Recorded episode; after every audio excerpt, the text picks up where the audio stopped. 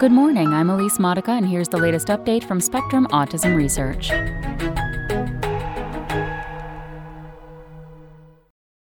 Alternative gene therapy approaches take aim at Rett syndrome by Angie Voyles Askham.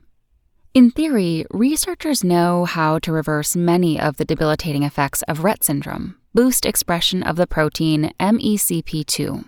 People with the condition typically have a mutated copy of the MECP2 gene and, as a result, deficient levels of its protein. This loss leads to intellectual disability, autism, seizures, and trouble walking, talking, and breathing. But in practice, getting people's cells to express the right level of MECP2 protein has proved complicated. Unlike with protein deficiencies in some other genetic syndromes, MECP2 levels must be carefully titrated. Too little causes Rett syndrome, too much also leads to autism, seizures, and developmental delay. The fact that MECP2 falls on the X chromosome throws up yet another curveball for potential therapies. Most girls with Rett syndrome who have two X chromosomes have one mutated and one functional copy of the gene. So half their cells already have sufficient levels of the protein.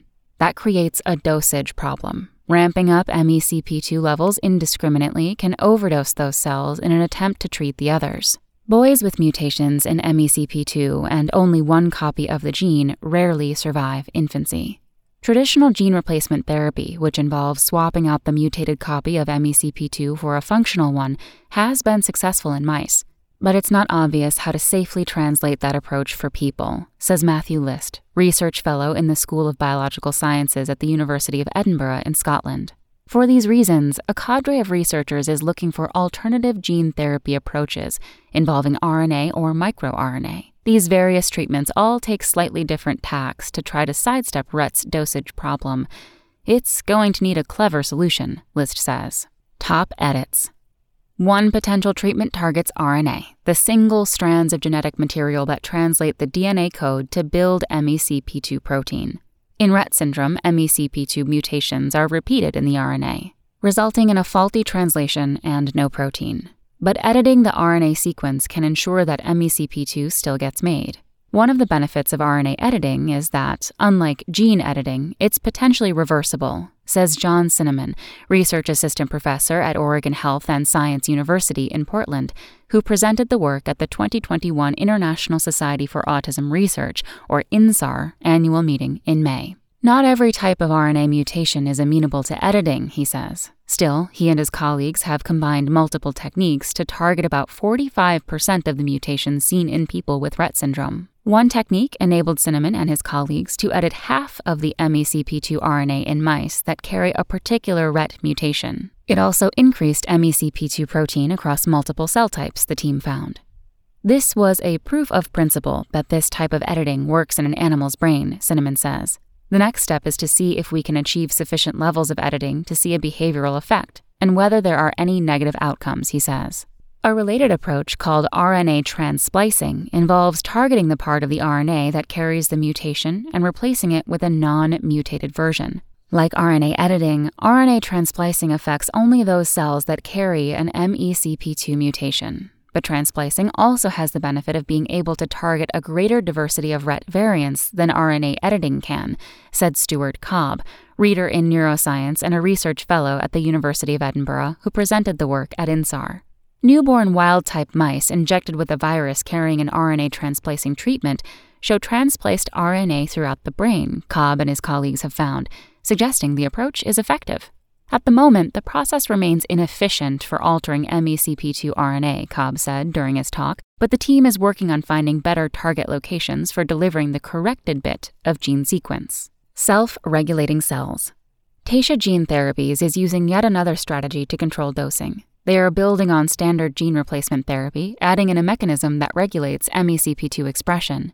The company's new treatment, called TSHA 102, takes advantage of microRNAs, short strands of genetic material, to tamp down production of MECP2 protein before it gets too high, said Suyash Prasad, chief medical officer and head of research and development for the company, during an INSAR presentation. The treatment uses a virus to carry a functional copy of MECP2 into a cell's nucleus, as well as an untranslated sequence that binds the microRNAs and slows production of the protein when it increases too much. As a result, each cell's MECP2 levels remain within the Goldilocks range, Prasad said. Not too high, not too low. Wild type mice that received this gene therapy treatment did not have an increased risk of premature death or show any adverse behavioral effects, whereas 4 out of 10 wild type mice that received a therapy that increased MECP2 levels indiscriminately died prematurely. And mice that have no MECP2 in the brain usually die at 10 to 12 weeks of age, but those treated with Taysha's gene therapy survive another five weeks, the team found. Risk analysis. As with any gene therapy, these approaches carry risks, such as adverse immune reactions and long term damage to DNA. Such outcomes can block people from participating in later trials, and as the science advances, researchers, clinicians, families, and regulatory agencies will need to evaluate if those risks are worth taking. One way to understand how the families of people with Rett syndrome would weigh risks and benefits is to ask, as Taysha did in focus groups, Caregivers have the most concern about their children's inability to speak, gastrointestinal problems, and breathing difficulties, suggesting that they would especially value a treatment that could improve these traits. The company plans to use this feedback to inform the upcoming clinical trial, Prasad said. Ideally, TSHA 102, or the next treatment that makes it to trial, will elevate MECP2 to ideal levels and ease all Rett traits. But getting to those levels in all cells may not be possible or necessary, Sinnamon said at INSAR. In mice, any little increase in the amount of MECP2 re expression seems to be beneficial to the animals, and small improvements could also have real benefits for people with Rett syndrome, he said. One promising fact for any potential Rett therapy is that neurons lacking MECP2 don't die, they just don't function typically. That means that a successful treatment has the potential to not just slow the progression of Rett traits, but to reverse them altogether. And it also lessens the pressure to intervene as early as possible to make a difference, a pressure that exists for many neurodevelopmental conditions. Until clinical trials are underway, it's unclear how much MECP2 needs to be expressed and in how many cells for the improvements to be worth the risks, the researchers say. Of the alternative therapies discussed, TSHA 102 is furthest along in the pipeline. The company plans to begin clinical trials later this year, Prasad said, Researchers working on the other approaches say it is difficult to predict when their therapies might be at that stage. They still need to fine tune the techniques in mice. But, Sinnamon says, there's only so far that animal models can take you. That's all for today. Check back next Monday for more content from Spectrum Autism Research or go to spectrumnews.org.